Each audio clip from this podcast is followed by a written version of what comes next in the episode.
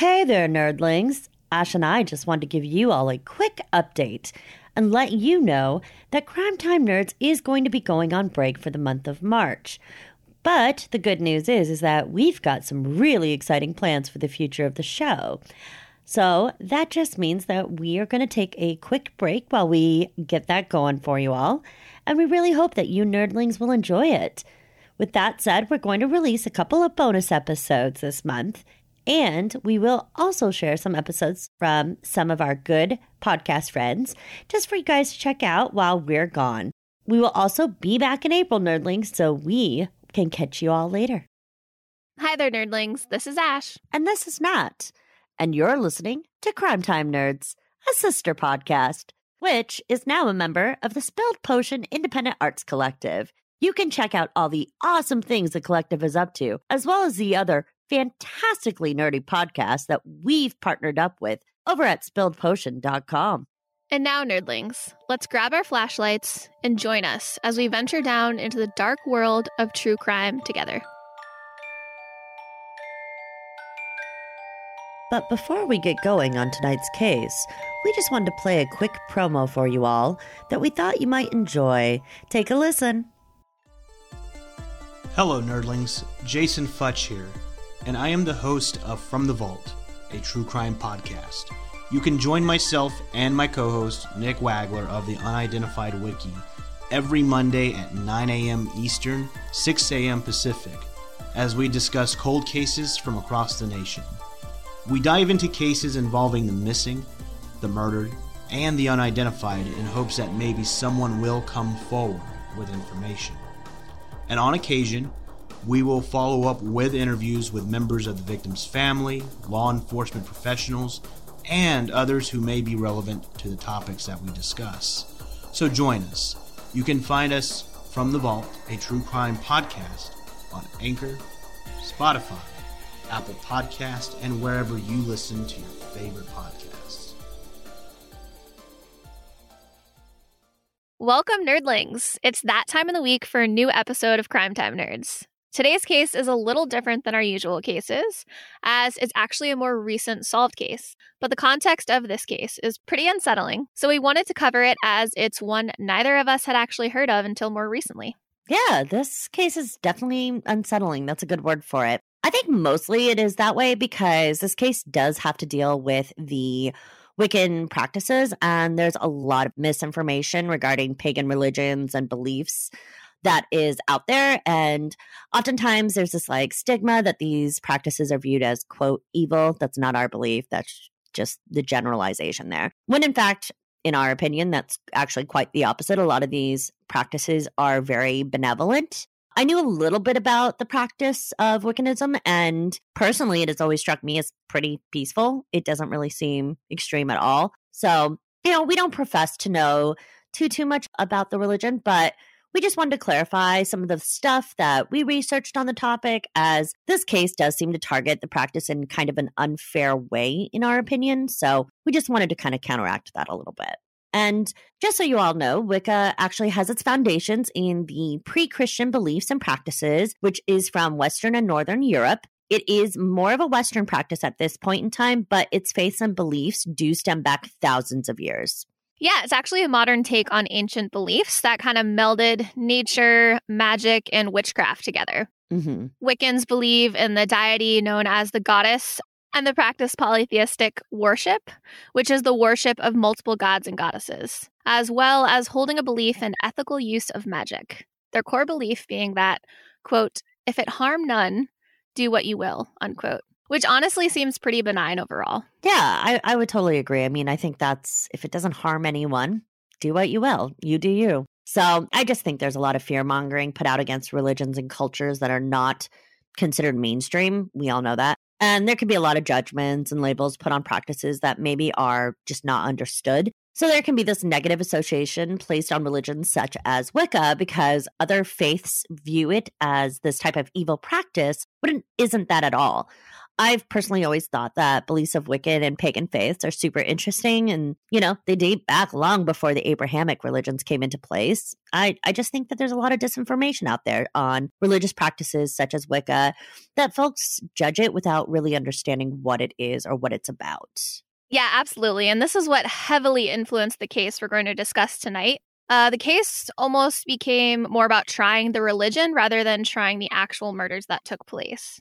So we just wanted to briefly give a better understanding of what the religion actually was. According to Britannica.com, Wiccan's core beliefs are that, quote, Wiccans believe in meditation and participate in rituals throughout the year, celebrating the new and full moon, as well as the vernal equinox, summer solstice, and Halloween, which they call Samhain, unquote. One of the reasons folks tend to fear the practice is because Wiccans do refer to themselves as witches, as it is a part of their core beliefs. This does not, however, mean that they have anything to do with Satanism or the devil, which is often part of the misconception.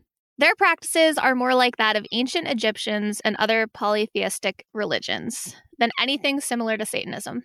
One important aspect of pagan beliefs is that of the blue moon, which is a rare phenomenon occurring that will have an additional full moon be visible in the course of a month rather than the normal once a month. The saying, quote, once in a blue moon, is actually because of this phenomenon, as it is a rare sight to see. It's thought that one's magical clarity is stronger during this rare occurrence, and that their connection to the divine is stronger during a blue moon. We just wanted to share some information on the actual practice of Wicca, as we do not want anyone to listen to this case and make assumptions on the practice of Wicca as a whole based on this crime that had alleged ties to the faith. We do not feel that this crime, at its core, had anything to do with the actual practices of Wicca or Wiccan's beliefs. Before we get going on our case, though, we just wanted to take a quick second and play a trailer from our good friend Kevin over at the jury room. Definitely go check out his newest episode. You won't be disappointed.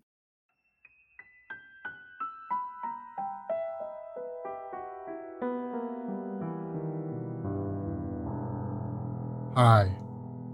Welcome to the Jury Room, a true crime podcast. My name is Kevin, and I will be your host on this journey. We will be covering some of the most heinous, some of the most unthinkable, and some of the most monstrous crimes to ever be committed against humanity. We will be covering cannibalistic serial killers, decades old unsolved mysteries, cold cases, missing person cases, and everything in between. The Jury Room podcast is available on most major podcasting platforms. Please make sure you go subscribe and leave a review.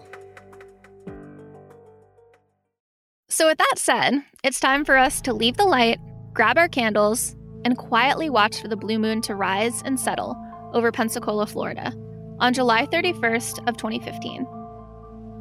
The Smith family was a quiet, unassuming, tight knit family who lived on Deerfield Drive in Pensacola, Florida back in 2015. The Smiths were known as reclusive and often didn't have visitors to their home, as they were very private folks. Voncile Smith was the matriarch of the family. She was 77 years old and was retired. She had worked hard her whole life and she had raised three children. Her oldest son was Donald Hartung, who she had given birth to as a young teenager and then her two sons from a later marriage, who also lived with her John William Smith, who was 49, and Richard Thomas Smith, who was 47. The family often had dinner together each week. Donald would come over every Tuesday evening and have dinner with his mother and his two half brothers. The family had done well for themselves over the years. Voncile had saved her whole life, as had Richard and John, and they lived frugally. The two younger sons lived with Voncile as they had felt it was their responsibility to take care of their aging parents.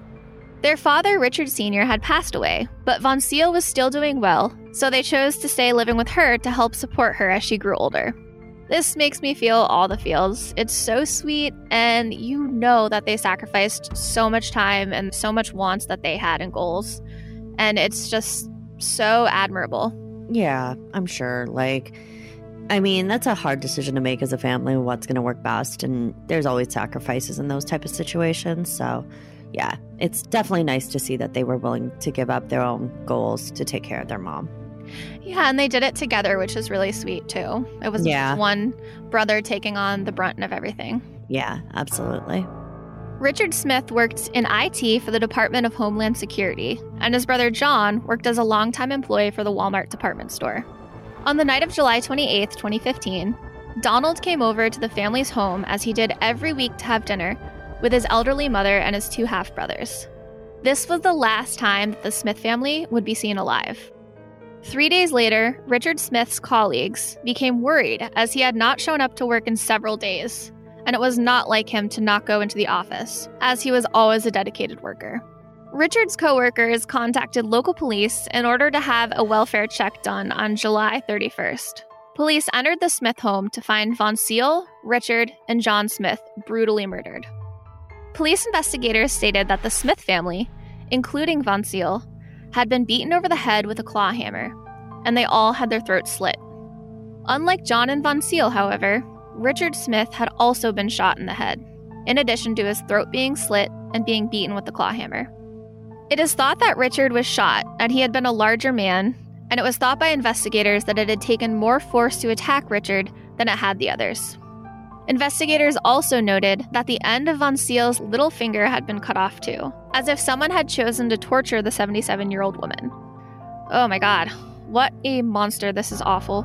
Yeah, that is a whole different level of despicable. It's a little old lady. Like, Yeah. come on. Ugh, that, that just like kills me. Kills yeah, me. that's awful. So gross. One important thing to note is that investigators did not see that anything had been stolen.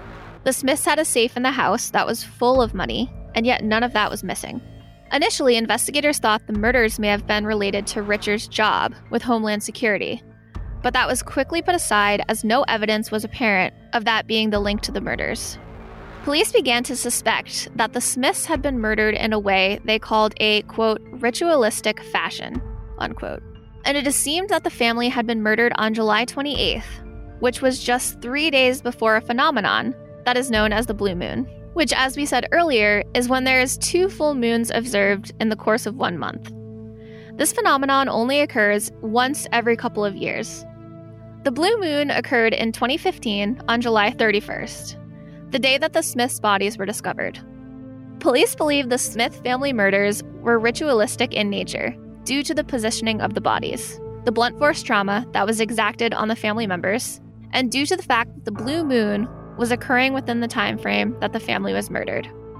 To me, this does not seem like a lot of evidence to point towards that direction. I just want to say that. I don't know what you feel, Nat, but Yeah, when I was researching this case, I mean, I think they really based it off of the fact that they had already had it in their heads due to some of the stuff that they had found in their like primary suspect's home that this was related, but I genuinely don't think any of that actually had to do with this case. Yeah, that seems uh, like they're reaching for straws. Yeah, yeah, for sure. I, I think there was a lot of judgments passed on this pre-actual evidence. Yeah, definitely.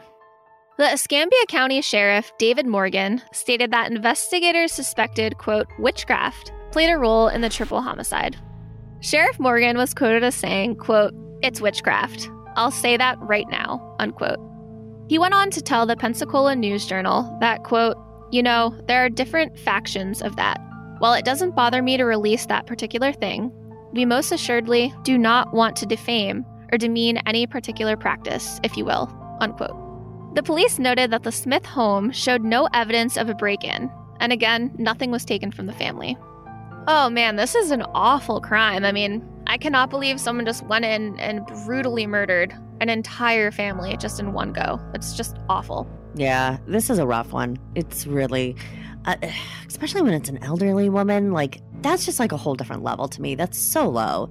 I just think it's so strange that the cops like just immediately went to it's witchcraft. You know, I feel like like you know we were talking about it earlier. They just really jumped on that bandwagon, and it's funny because they like specifically tried to say like, oh well, we don't want to assume anything. But yeah, that's like literally what they're doing Yeah, yep. it, it- I, you know, I never could really figure out what it was exactly that made them think that it had to be related to that. Like, I know that the primary suspect was a practitioner, but I really think they just saw that and were like, "Yep, it's witchcraft," which is so so silly. Honestly, it's circumstantial evidence, in my opinion. It just seems like they were going for the convenient motivator, which I don't think was very accurate. Yeah, like almost like they took it and just ran with it. Yeah, exactly. Like, well, this seems like the right motive because we don't actually understand what it is. Yeah. That's how I feel. And that might be a little judgy, but I just, I don't know. I think that they jumped to conclusions on that one. I really do. Oh, yeah, definitely.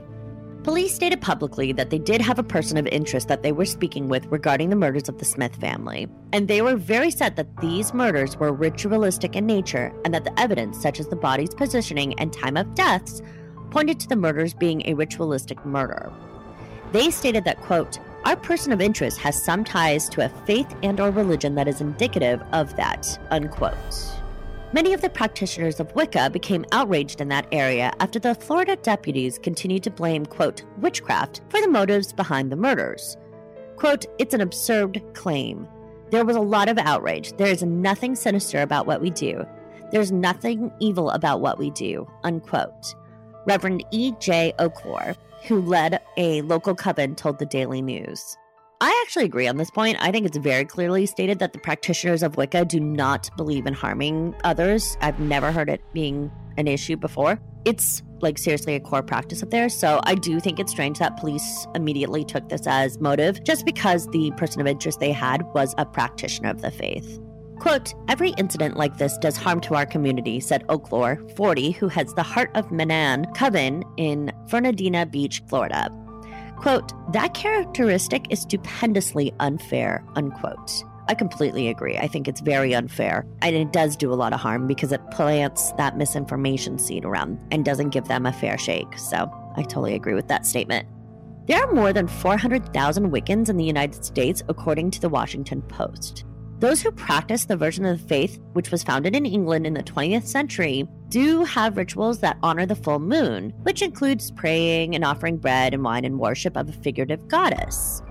Oaklore was also quoted as stating that, quote, the Wiccan faith forbids murder as strongly as or more strongly than the Christian faith. The fundamentals of our religion forbid the harming of any person, being, or living thing, creature in any way, shape, or form. Unquote.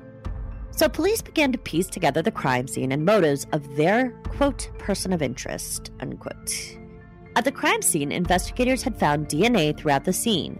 They found several cigarette butts that were left on top of a pile of bloody rags that had been used to try and clean up the crime scene. The person of interest that the police had narrowed in on happened to live only three miles away from the Smith house. This person also happened to be the last person that had seen the Smith family alive. That person was, in fact, Donald Hartung, Voncile's eldest son and Richard and John's older half brother. Three months after the initial murders, police actually arrested Donald Hartung as their primary suspect for the murders of Voncile, Richard, and John Smith, Donald's immediate family. The DNA that was found at the crime scene had proven to belong to Donald Hartung, which, of note, isn't that strange to find his DNA there. It's remember he was over every other week and he was seemingly close with his family. But the DNA found did show up on those cigarette butts that were actually left on top of the bloody rags. So that's what helped to show police that he actually had possibly been at that crime scene during the murders. Hartung was arrested and charged with three counts of first degree premeditated murder. And again, one thing of note is that the investigators never did find the actual murder weapons used on the Smith family, nor were there any witnesses to the actual murders that night. Neighbors, however, did state to police that on the night of the murder, they did see Donald Hartung drive away from the Smith home, which isn't unusual in and of itself, as he did come every week for dinner. But on July 28th, he did leave the Smith home much later than normal, and he also drove away with his headlights off. That's a bit suspicious. After Donald Hartung's arrest, one of his co workers did come forward, and they stated that Donald had told them that he, being Donald, would inherit his mother's estate after she had passed away, as he was the eldest living heir. It was stated that Donald Hartung was not actually left anything in Voncile's will, as she had left her assets to her two living sons, as she hadn't felt that Donald would need the money. It turned out that collectively, the entire Smith family had a total of 900,000 between their accounts that would be left as an inheritance for the remaining heir. That's quite a bit of money. While Donald Hartung was arrested in October of 2015, his case didn't actually go to trial until January of 2020, so really recent. During his trial, Donald Hartung never took the stand.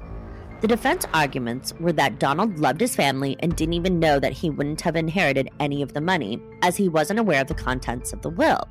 The prosecution, however, set out to prove that the motive for Donald Hartung to murder his entire family was absolutely due to money, and that if by killing his whole family it left the entire estate of 900,000 to Donald as the only living heir. Prosecutors used the witness testimony of a fellow inmate that did testify in court that Donald Hartung had confessed to him that he had indeed murdered his entire family and provided the informant information that only the police had access to regarding the crimes. Several of the Smiths' family members noted that Donald Hartung did not seem to show any emotions during the funeral for his family or even during the trial. It seemed as if their deaths had not emotionally affected him at all. After hearing evidence for and against Donald Hartung, the jury deliberated for only four hours. Upon returning to the courtroom, they delivered a verdict regarding whether or not Donald Hartung had in fact murdered his family back on July 28th of 2015. The jury found Hartung guilty on all three counts of murder regarding the now dubbed quote Blue Moon murders unquote. The jury sentenced Donald Hartung to life in prison for the murders of his very own family members, Voncile Smith, Richard Smith, and John Smith, back on July 28th of 2015. Whew, man, that case. Yeah, that's a really rough case, and there's so many back and forths, honestly. Yeah, it's a hard one. I, oof, I just feel so sad for their family and and the remaining family members. I mean, at the end of the day, someone murdered a 77 year old little old lady. Like, that's pretty low. That's a whole level of despicable. Yeah, and the two brothers didn't have any of their fingertips cut off either. So No. why why her, you know? Yeah, one of the things I had read, I didn't put it in here, but um, one of the thoughts was that it was to try and obtain the combination to the safe that was in the Ah. house. Yep, Okay. that they were torturing her to try and get it, Hmm. which that's like crazy low. Yeah. It, it's like um, disgusting, but that's just my thoughts on it. I, I'm such on the fence with this one. I go back and forth. Like every other day, it's like I change my mind on this case. But I think as of today, Ash knows I've literally bugged her all uh, for the last couple of weeks. I'm like, today I, I think he did it. Yesterday I don't think he did it. You know, it's been like that for the last few weeks. So today I'm back to the I think he did do it. I went back and forth, and I thought maybe the police targeted him because of his faith practice. But the more I think about the evidence and stuff, it makes more sense that this was a crime about money and he intentionally went after his family about money or in order to inherit money, which, you know, unfortunately happens quite a bit. And in this case, the whole thing about the Wiccanism just happened to be not really relevant at all. That's my thoughts. But at the same time, too, I could see reasonings behind saying he was innocent because I do feel that there was some targeting going on based on his faith practice. Yeah, I mean, to me, there's a lot of evidence that it was him. Um, Yeah. I mean, the cigarette butt, his neighbors seeing him leave with his headlights off later than usual. Um, yeah, that's all pretty Yeah. damning evidence. And having no remorse, or like, not even remorse, Yeah. but like having no emotion at the funerals or anything. Mhm. Um, I mean, I do agree with you at the fact that the Wicca A practice scapegoat. was, uh, Yeah. yeah, kind of just thrown in there. I mean, they could have locked him up without that, you know? Oh yeah, they had enough evidence prior to that. It, it just seems like it became. I think it was pure chance that it happened to fall on the blue moon. I really do.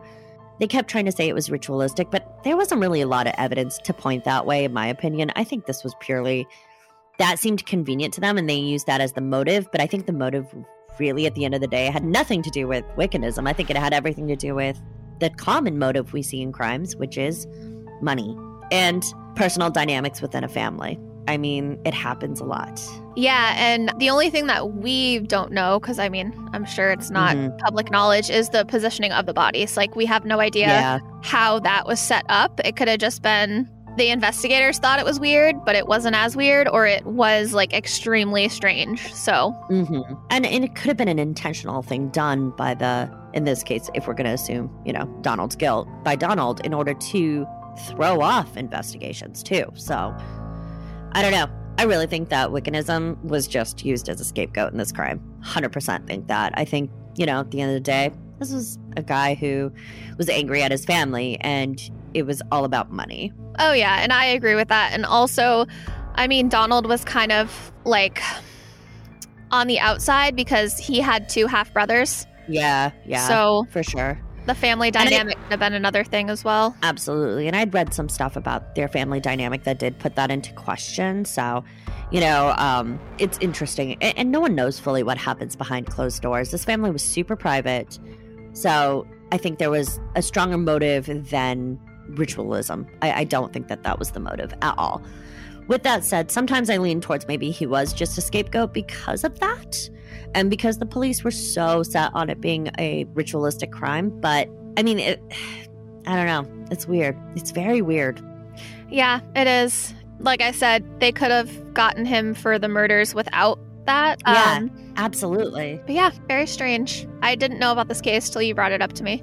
Yeah, and you know, it's funny. My mom is the one who introduced me to this. I think she had watched a special on it, and I got super hooked into it because I was like, what?